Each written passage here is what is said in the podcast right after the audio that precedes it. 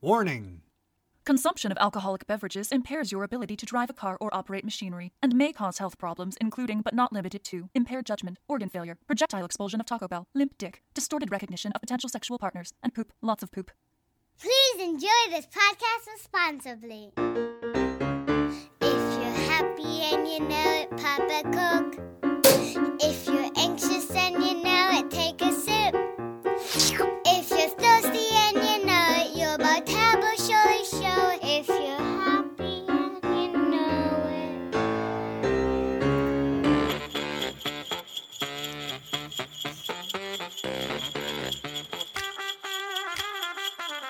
Hey, hey, hey, wobbly winos, and welcome to The Holiday Bender taking you on a wine adventure. Ooh, I'm Tommy Lucas. Ooh, and I'm. Excuse me. Dying? Lucy Zukaitis. You're dying, is what you are. Go on without me, Great. Me and the listeners are going to keep whining about holiday drinking without you. as you should. what day are we doing today? What is it? 20, This is Mm-hmm. day 21. day 21. Gosh. All right, 21. Cool. We are uh, imbibing on some Portuguese wine. okay. Today we are drinking the Aragones, Castelao, Alicante Boucher. Whoa. hmm Do Can you, you know what that translate is? that, for me? Yeah, of course I can. It's Oh. Aragones, Castelao, Alicante Boucher. Oh, of course. Yeah, you know what? Because those are the three grapes that make up this blend. Those are all grapes? Those are all grapes. Wow. Yeah, it's not like some cool phrase for like, you know, brown duck, black hole. Yeah, that'd be pretty cool. um, I thought those were all names of like people. Um, Wait, how come if there's four names, how is it three grapes? Which one is not a grape? Alicante Boucher is a hyphenated. Oh, Yeah. Mm-hmm. hyphenate. Okay. Yep. So Aragones, the first grape, is uh, kind of known for its dark color. It also has a strong aromatic lift, which adds to the blend. Okay. Castelao, this is the most cultivated grape in Portugal, in case you didn't know. I did not know. This is providing strong acid retention in this blend. And the Alicante Boucher is there for the spicy and zesty backbone. Yeah, I knew that. Yeah, I knew you did. right? And- Except that I thought it was two people's names, but it's fine. And there isn't a ton of information about the practices and stuff here, other than what we've already talked about that, like, up and coming region, like, long sorted history. They're doing their best to make a comeback here. And, um, So far, Like- we've been impressed, haven't we? yeah, Portugal's come through, which has been great. Um, I think and they're all blending also- together in my mind, but I mean, it is day 21, so I can understand why you're having that reaction. Except for the Torontes. God, the Torontes. Mm-hmm. oh, But we're not talking about Torontes. I'm We're sorry. talking about Aragones, Castelao, Alicante, Boucher. but Toronto's has my heart. Yeah, we know. and like many of the other blends that we've had so far, all of the grapes are harvested and fermented separately, then blended at the end to preserve the integrity. So let's start relying on our own first person sources, I love which is that. our nose and our tongue. So, I love um, that. color wise, Uh, Eyes too. eyes, yeah. Are you going to tell us about the color of this? Nope. This uh, definitely is more of a garnet red, I would say. Um, seems to be pretty light bodied. Oh, that's funny. I was gonna say it looks super dark, but Yeah, that might just be my environment. Batcave. Is that copyrighted?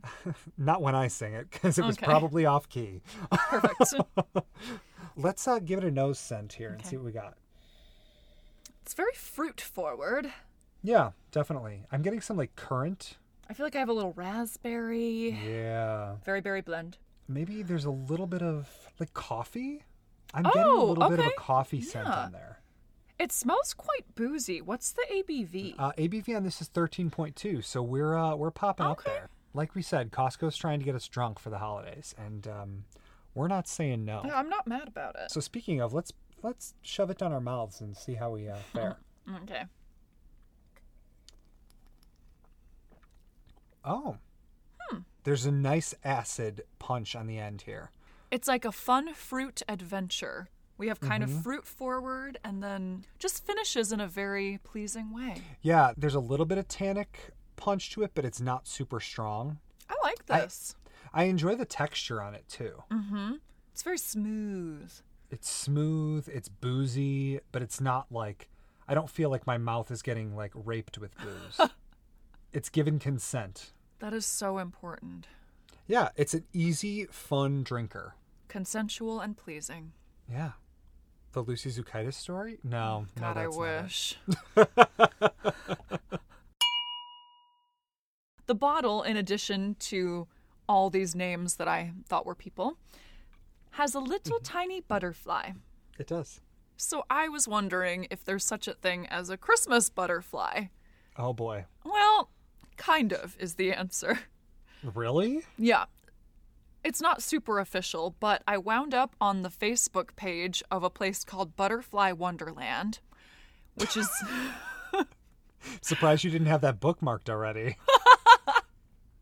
I'll be visiting next time I'm in Arizona. It's located in Scottsdale, and it is the largest butterfly conservatory in the United States. Oh, excellent. And oddly enough, on December 21st of 2012, and today's the 21st, so see how this ties in already. Yeah. They posted on their Facebook page the legend of the Christmas butterfly. Oh my god, what the hell? Author unknown, so probably someone from the marketing department. and um, so it's about a small child, and they don't give her a name, so we're just going to call her Little Lucy, just for fun. so Great. don't worry, this is not too long, but I'm going to read you the legend of the Christmas butterfly. Hold on, I need to fill my glass. You probably should. Thanks. There's a reason this was never published outside of Facebook. On a cold Christmas Eve a long time ago, a small child, little Lucy, was admiring her Christmas tree. The fragrant tree had no ornaments, yet she was thankful her poor family had been given one to celebrate the holiday. She had fashioned a small star from scraps of paper to adorn the very tip of the tree. Unbeknownst to her, tiny chrysalis hid among the feathery branches, and when the child, little Lucy, went to sleep that night, magical things began to happen. In the warm surroundings, the chrysalis awoke to reveal their bodies of crystal and wings of gold. Hundreds of butterflies emerged and fluttered with their shimmering wings landing on the branches. The child, little Lucy, awoke to this surprising sight with a giggle of joy. This reminds us that when we are thankful for what we have, we will be blessed even more. Hashtag blessed. Bah humbug. Okay, they didn't actually have the hashtag, but I felt like that was what was coming next. Wow. Yeah. So did she like kill all the butterflies and then take the crystal and the gold and like go that to the cash for gold place and I- then make it a really merry Christmas? I was wondering what happens to the butterflies, because, like, now if they're just flying all over the house, that's a little bit of a liability. well, especially if they're full of cut, you know, crystal and gold there. Like that's I mean that could land on you and slice open your cheek, you know? Or maybe they just, like, shed it and leave it in little piles so that you have all that stuff. And little Lucy was able to, like you said, trade it in, but without hurting the butterflies. I feel like that's a tall order, but She grew up to be very tall. Well, I'm glad we've learned all about the uh, Little Lucy story. I mean, the Christmas butterfly story, because that was something. So, um, for all you listeners, hopefully you have some Christmas butterflies hidden in your tree this year. Or if not, then you have some Alicante Boucher and um, Aragones and Castelao, because that'll top off nicely for sure. Cheers. Cheers. This has been a Tom C. Lukaitis production in association with Double Daddy Studios. Thank you for enjoying this podcast responsibly. Recording in progress. So, God, sorry. so, like I said, this is a red out of Portuguese, and these three grapes make up the blend. Uh, I, did I say wine out of Portuguese? yeah, Yeah. Great. yeah. Wait, Torontes was Argentina. No, I know. Oh, I I was just saying that you said they all blend together, and I said except for the Torontos. oh gosh. You've also been drinking since 8 a.m., apparently. I have to make some cuts.